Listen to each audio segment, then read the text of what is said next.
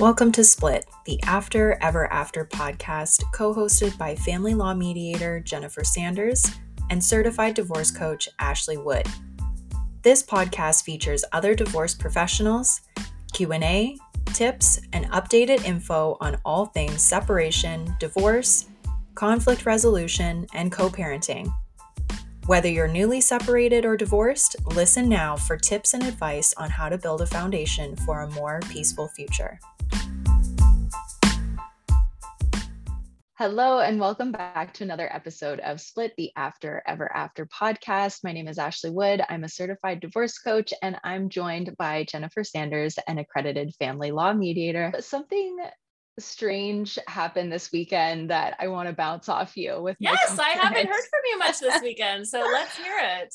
Yes, yeah. Josh and I, we went away for the weekend and we ran into a mutual friend with my ex and I. We um, a mutual friend of ours who I haven't seen in a long time. And they just recently had a baby. And so we were talking about how my ex just had another baby. And he was like, Oh, yeah, he's so cute. I haven't met him yet. What's he like? And I, I was like, oh, I don't know. I haven't met him yet. And he's, I think, four or five months old now. Anyways, not because there's anything wrong between yeah. the two of us. It's just we don't have that relationship. And our friend was just like, oh, are you going to meet him? Or was he was mm. just so puzzled by it. And it made me question my oh, okay. co-parenting relationship and where we where we were at and is this something that we should have done and so then i just went into that spiral of oh things are good between us and it's okay and yeah. you know paige is so happy and yeah so it was just it was weird and it just made me think how easy it is to get caught up in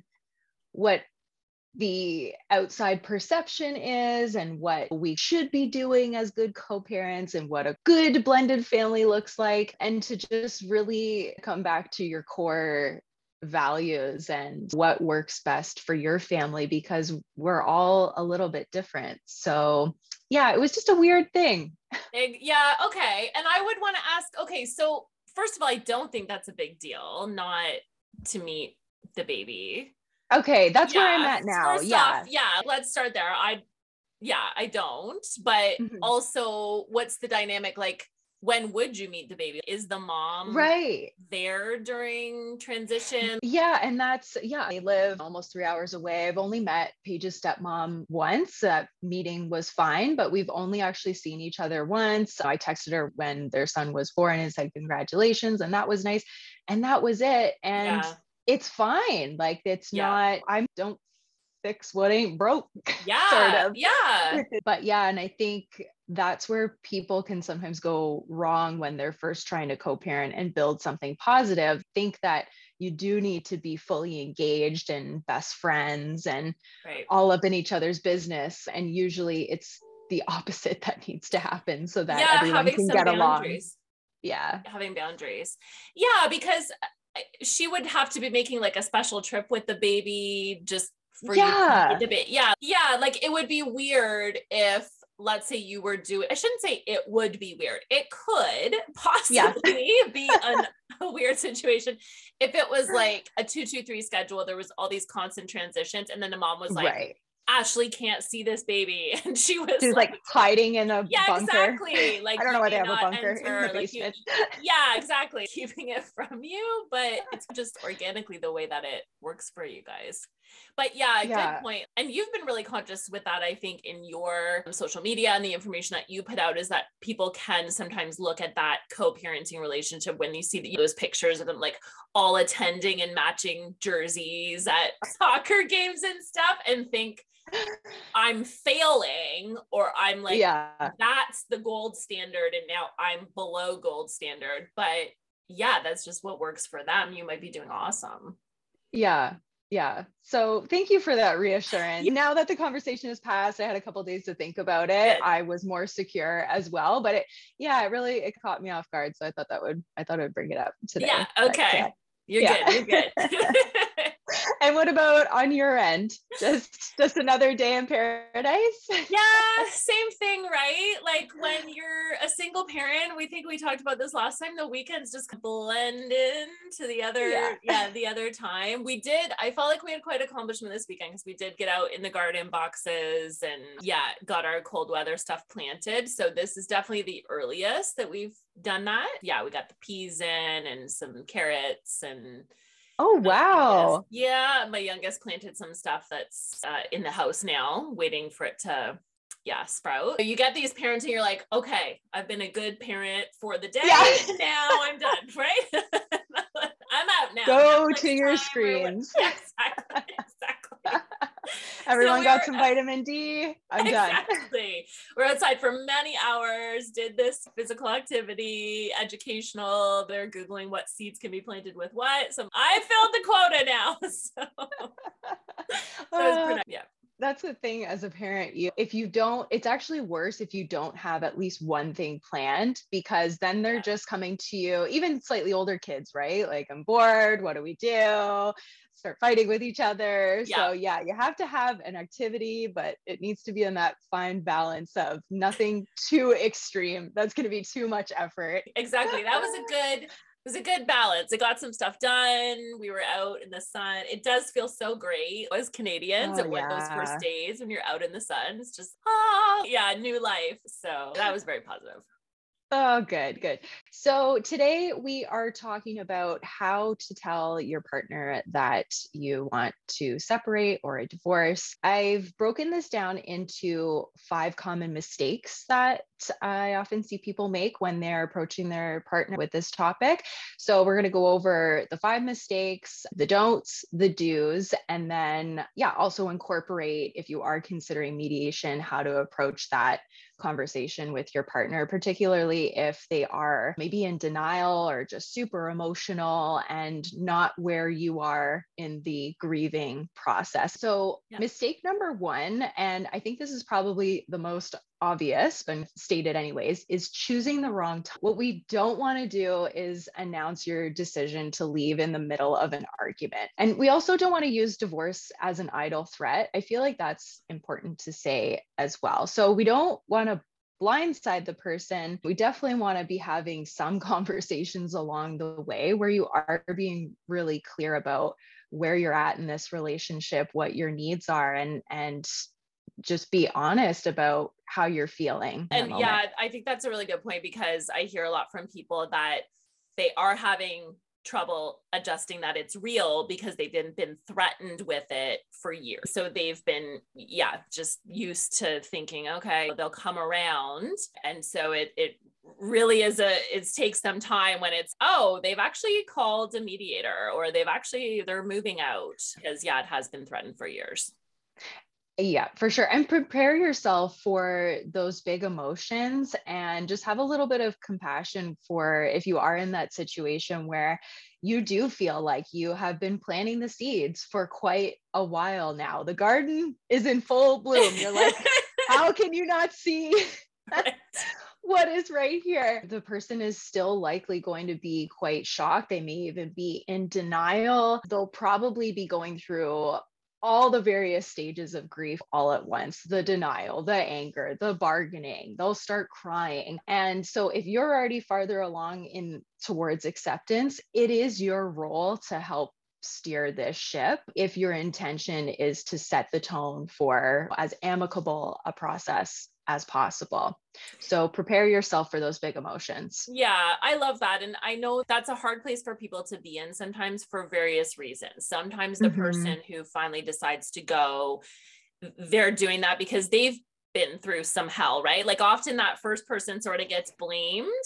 But yep. then when you hear both sides of the story, it's yeah, there's reason why they're finally deciding this. And I think sometimes they can seem unfeeling that mm. they're just we're going now. We're ripping off the band-aid. I'm leaving. I don't want to talk about it. No more. And they can seem very yeah. unfeeling but that's their own emotional protection. And but that's i say exactly what you are saying. They're going to need to understand that it's going to come across as very unfeeling which makes it even harder right? If they're not for the other party if they're not showing any empathy all of a sudden they're saying i'm done and i will not talk about it. I don't want you know, nothing to say about it. Not to say that they need to have big, long, drawn out conversations, but some empathy, some understanding for the other person's grief and their time that they need.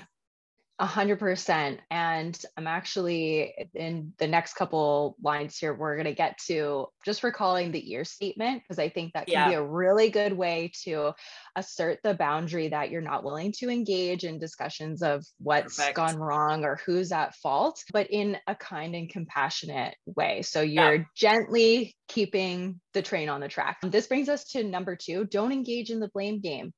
So yeah. don't use this as an opportunity to list off all of their faults or their wrongdoings, everything that they've done wrong in the last 10 years or however long it, it, that you've been together. Um, save that for your therapist, coach, or friend. Instead, we want to be really direct, clear, and empathetic. So we want to be compassionate, but we also want to explain that this decision is final and that it's irrevocable at this point. I do think that it can be really helpful to just acknowledge that regardless of who's more at fault in your own mind that you have both contributed to the breakdown of the marriage and for that reason it's really pointless to figure out who is more to blame or just rehash all of the things uh, that have happened in the past so that's number two number three is becoming defensive um, we already touched on this just a little bit it's going to be an instinctual reaction for you to defend yourself if they are the ones actually engaging in the blame game. And I would expect the other person to do that. Because if you're listening to this right now and preparing for this conversation, you are already more prepared to engage in this right. conversation than Good the other point. person. You've had time to think about this. Maybe you've talked to your friend about it, journaled, whatever. You've been thinking about this. You're going to be way more prepared than the other person. So instead, we want to, number one, listen without interruption. So do your best to just be quiet. And I know you say this all the time, Jen, just try to let them get it all out. I also think it's important to have a mantra to help you set intention for when you go into the conversation, which I know might sound a little woo woo, but it really does help. So, something that I've worked on with clients in the past is really simple. This is not about me, this is about what's happening for them. Mm, so, just remembering that. that. Yeah, yeah, that's a good one yeah, this is not about me. And therefore, I don't need to defend myself. So, having a mantra and then the ear statement. So, we were so fortunate to be able to talk to the king of conflict resolution himself, Bill Eddy. I will put the links to that episode uh, in the show notes for this one. But just to quickly go over what that is, it's responding to someone who is pretty emotionally charged or triggered with empathy, attention, and respect. So, a couple of examples here, some things that I have heard that have come up, some things that I experienced personally might be things like, I can't believe you're going to just break this family. What about the kids? Or don't expect me to be paying you alimony and you can live in this big house and I'm going to move into a one bedroom apartment. That's not going to happen. And I think an important point to make quickly here is that this is where it's really important to have some information and knowledge about the process and everyone's legal rights because yeah. it's very easy to be triggered by fear and then engage in that unproductive conversation um, about things that neither of you have the full skills or knowledge to really sort out in that moment. But if you have at least looked at the government website that kind of explains, you know, what alimony is, what how child support is calculated, you have some basic knowledge, it's going to be a lot easier for you to just remember, okay, this isn't about me. This is what's happening for them. They have no idea of what the legal rights are. They're just scared that they're going to you know lose everything that we've worked for and it's much easier to then harness in that empathy for the other person. Yeah that's that is super important because people come all the time and they do initial consultation call and either it's them saying it or more often yeah their partner is saying to them and so they are the fearful one. They're going to take the house they're going to i'm going to lose my kids they've told me they're going to take me for all i'm worth and yes, yes. i'm explaining that can't happen like yeah. there there are laws around a lot of these things. Yes, there's gray areas. Yes, someone can be difficult, but even with a team of lawyers, you're not going to lose your rights to equitable property division or child support or time with your kids. Yeah, that that's a super important. One. I'll just give maybe one example response to one of those common responses while using the the ear statement. So you could say something like let's use the one uh, i can't believe you're going to do this to the family. What about the kids? Empathy. I understand your concerns. Truthfully i'm concerned about the kids too. They're our number one priority. Attention. I know this is going to be a difficult and painful process for all of us. So just acknowledge that. And that's where you, you can have boundaries, but in, in that you're not willing to talk about right in this moment every single thing that needs to happen in the process, but just right. acknowledging this is going to be difficult. I know this is going to be hard for all of us. And while things have broken between the two of us, I still respect you as a parent. And I do believe that we can go about this with decency and reasonableness. Like, I'm committed to supporting your relationship with the kid no matter what. That's really important to me. I'm committed to that. And I, I hope that in time you'll feel the same way. Yeah, this, I think that this is worth its weight in gold for someone entering into a separation because if you keep repeating that type of communication, you're going to keep that temperature down and keep that conflict low. And that's going mm-hmm. to help you avoid court, avoid the nastiness.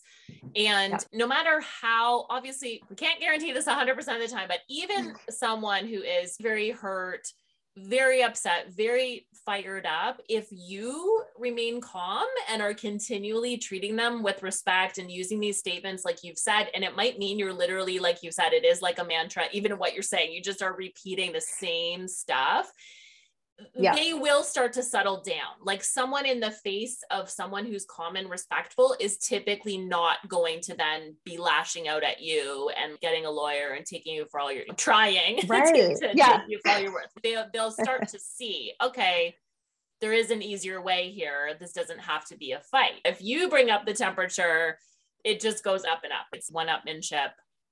And next, you're being called to court. Yeah. So when I'm working one on one with folks, I encourage them to eh, write out, we'll work on this together, every objection or statement of blame that or criticism that they think that their partner is going to come up with. We write them all out.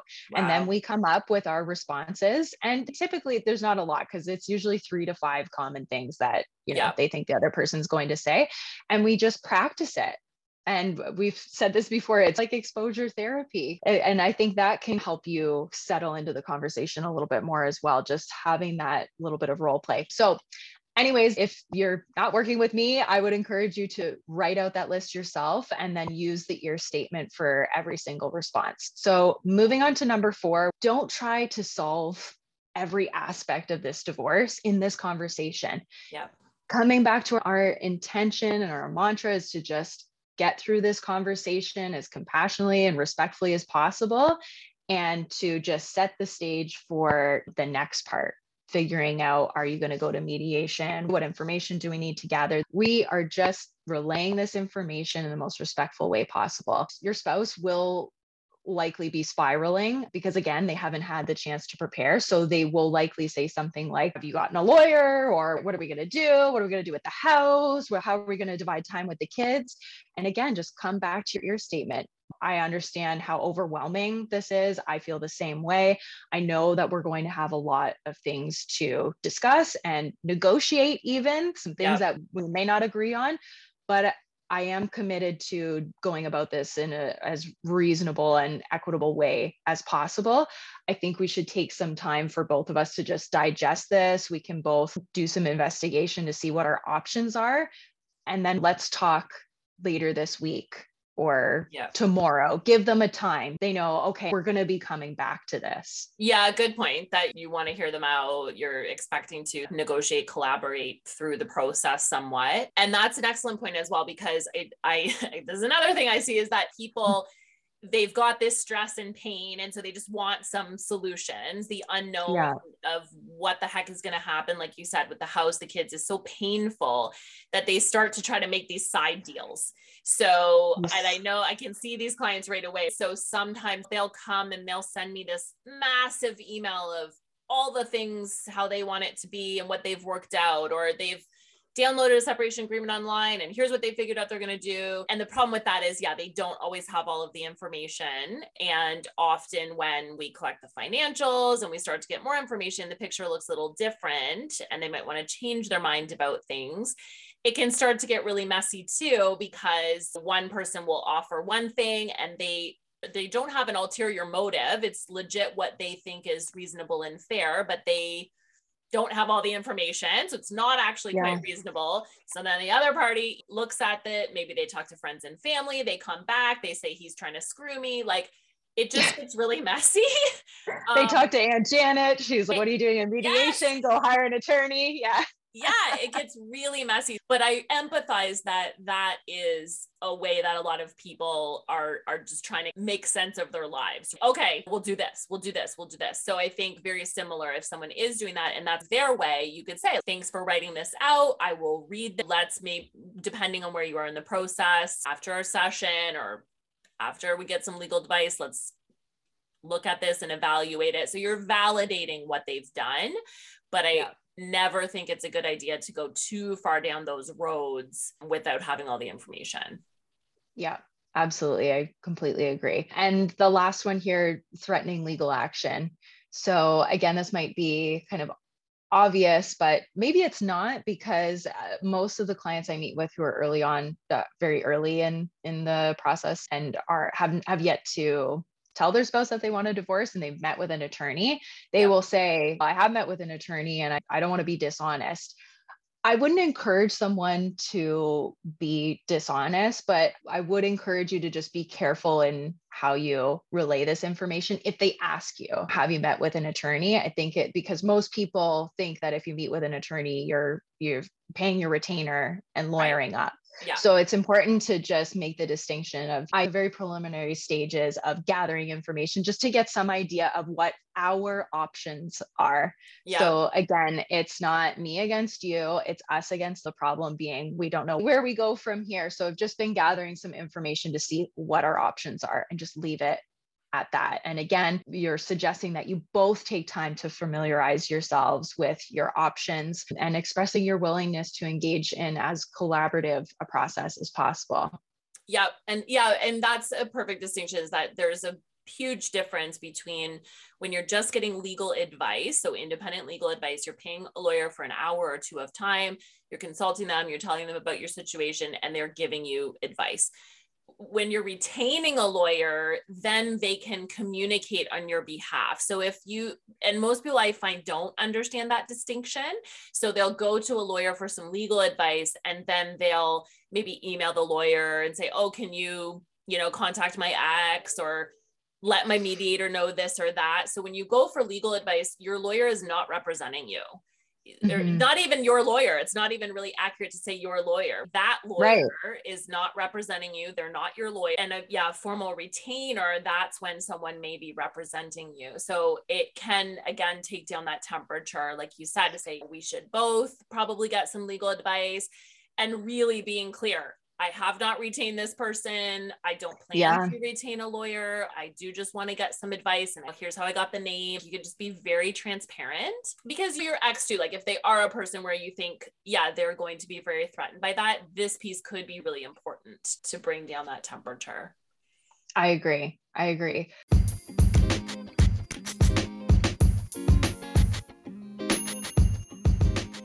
Hey, listener. As you likely already know, the divorce journey can bring with it an emotional roller coaster of challenges. Whether you are navigating co parenting, dealing with a high conflict ex, dating after divorce, or more in this new chapter, it's normal to feel overwhelmed and at times really lonely.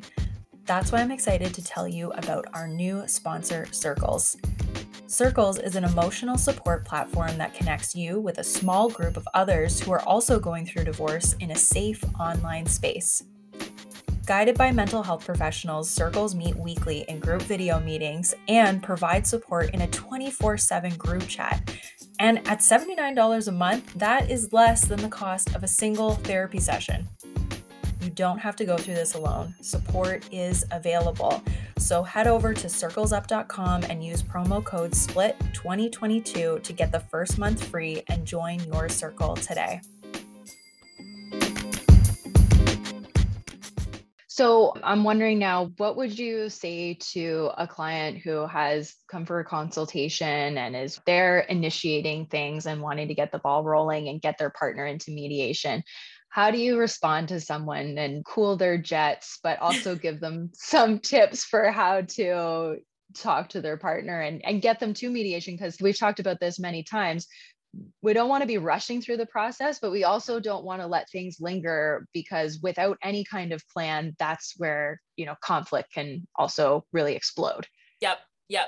Yeah. So lots of kind of ways of looking at this. One, absolutely, I say to people, it's important to at least just get into the process so that that is neutralizing in itself that okay we mm. we're establishing we're going to use mediation maybe we're not going to have our first joint session for several weeks even or a month but we've got the mediator mediation always starts with individual meetings so a lot of times that's a, a real key piece for the person that's reluctant that they know they have that individual confidential meeting with me so they can lay out their side of things, where they are with things. From a logistical standpoint, I say to people, yeah, often someone will say, well, How do I get them to come? As a mediator, I think most practice this way if it's appropriate and makes sense in this situation, I would send someone like one email just introducing myself and my services, and then it would be up to them. So I would never chase anyone. But similar to what we were saying about the lawyer, we talk a little bit about what is the dynamic? Have you talked to them about this at all yet? Do they know you're talking to a mediator? So, yeah, letting them know I'd like to use mediation. Here's why. Here's a person I'd like to use. And you could give them a few names so they don't you know feel like you're pressuring them or you're biased some in any way. Right. and again yeah i think it might people get frustrated with this. I told them about it on friday and they haven't called. And this is a big, and it's monday? Yeah exactly. Yeah and it's monday. It's going to take people time. And so i talked to them about that too. I think sometimes again maybe in a rush to just end the emotional pain, people can be very unreasonable with the timelines. They tell someone, and a week later, they're frustrated because they haven't also called the mediator. Yeah. So I do talk to people about that, about managing expectations, but being able to have that conversation with the other person, let them know I don't want to fight. Like you said, I, I want to do what's best for the kids. I want to be able to collaborate. And I think asking them sometimes too would probably go better than telling them you need to call this mediator. This is what we're doing. But phrasing it as a question. So do you think a mediation might be a good option? Why don't you take a look at this person? Let me know what you think. If you find someone else i would be open to that too. And then when we're in the process timing is a big thing. And yeah i've talked about it a lot because i think in a lot of ways timing is one of those big tools in the toolbox of conflict resolution. And my job is trying to manage yeah the person who wants to push it along and get them to be a little bit more reasonable sometimes and also yeah support and sometimes push a little bit the person who is reluctant. What i say often to the person who wants to push it along maybe unreasonably fast is that in my experience now with clients when you do that unreasonably you're actually wasting time in the long run.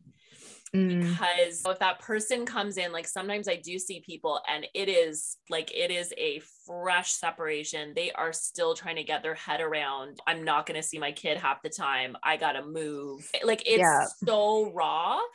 And there's only so much there's that we can decide when someone is emotionally distraught. They need more time to process things and get their head around things. So there's only so far I can push someone if they are really in emotional turmoil.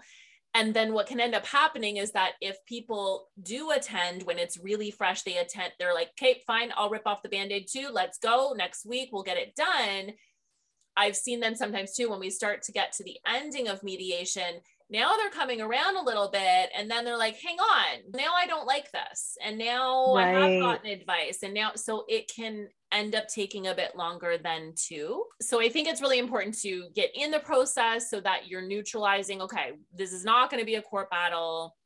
We are going to use mediation but then it is a bit of a push and pull to be reasonable about that timeline I would say as well that the person who is pushing to get things going is actually not is equally not present as the other person because their focus is on just getting this over and done with. They're not really in their best self mindset either because they're focused on the wrong thing. They're not really able to be present and focused on the task at hand. But yeah i love those tips and it's really interesting how you can work with each party to help get them on the same page. It's pretty incredible, actually.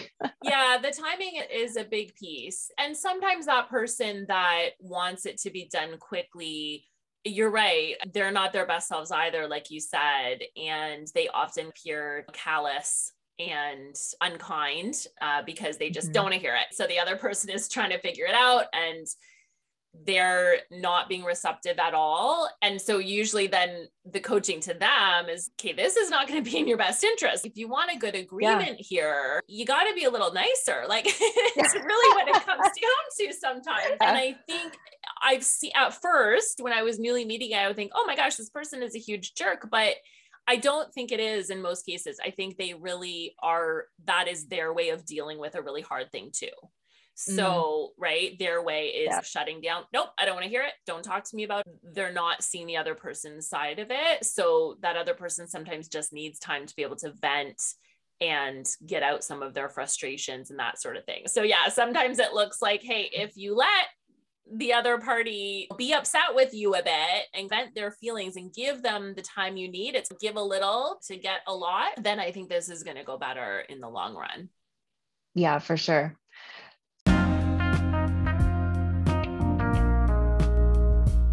So, those are our five biggest yeah. mistakes, and we hope this will be helpful. And as always, if you're looking for more support, we would encourage you to follow us on all of our social media, and there are links to websites and consultations for each of us in the show notes. Nah.